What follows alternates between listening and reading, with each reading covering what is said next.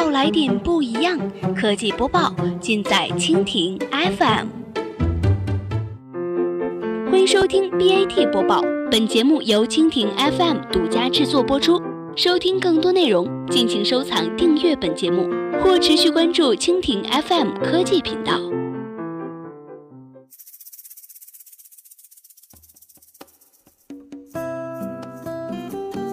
大家好，欢迎收听今天的 BAT 播报。今天呢，我们来关注一下全民吃鸡时代来临，腾讯能否继续荣耀？十二月五号，在第四届世界互联网大会期间，腾讯董事会主席兼首席执行官马化腾自曝称，最近王者荣耀玩的少了，更多的是在玩吃鸡游戏。这款名为《绝地求生》的游戏，因在每轮游戏后都会出现 Winner Winner Chicken Dinner 的字幕，而被玩家称为吃鸡游戏。在外界看来，吃鸡游戏或将取代王者荣耀，成为下一个现象级的手游。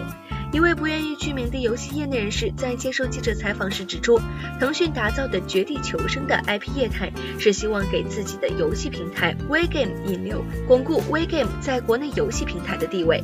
大吉大利，今晚吃鸡谚语源自于拉斯维加斯赌场。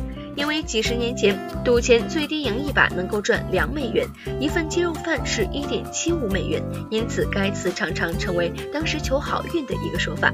绝地求生似乎受到了这一好运的青睐，年初推出以后就风靡全球，年末又通过腾讯进入了中国。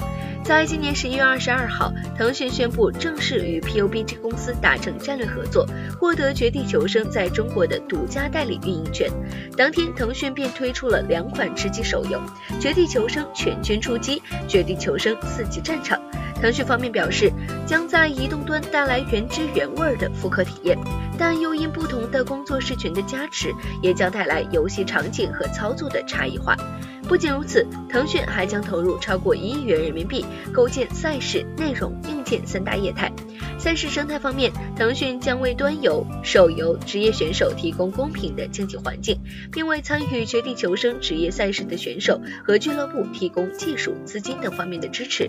内容生态方面，将会开放官方认证体系，扶持现人主播，同时联合不同直播平台推出相关的衍生节目，并为相应的节目提供内部资源。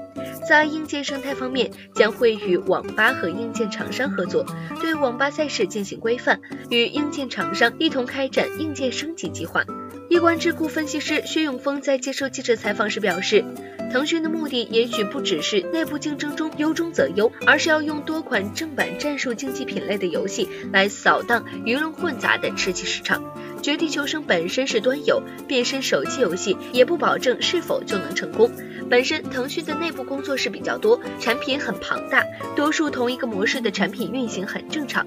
因为市场上推出多个产品，能够增加玩家的使用概率，减少流量向别家分流。有实力的游戏公司都是这个玩法。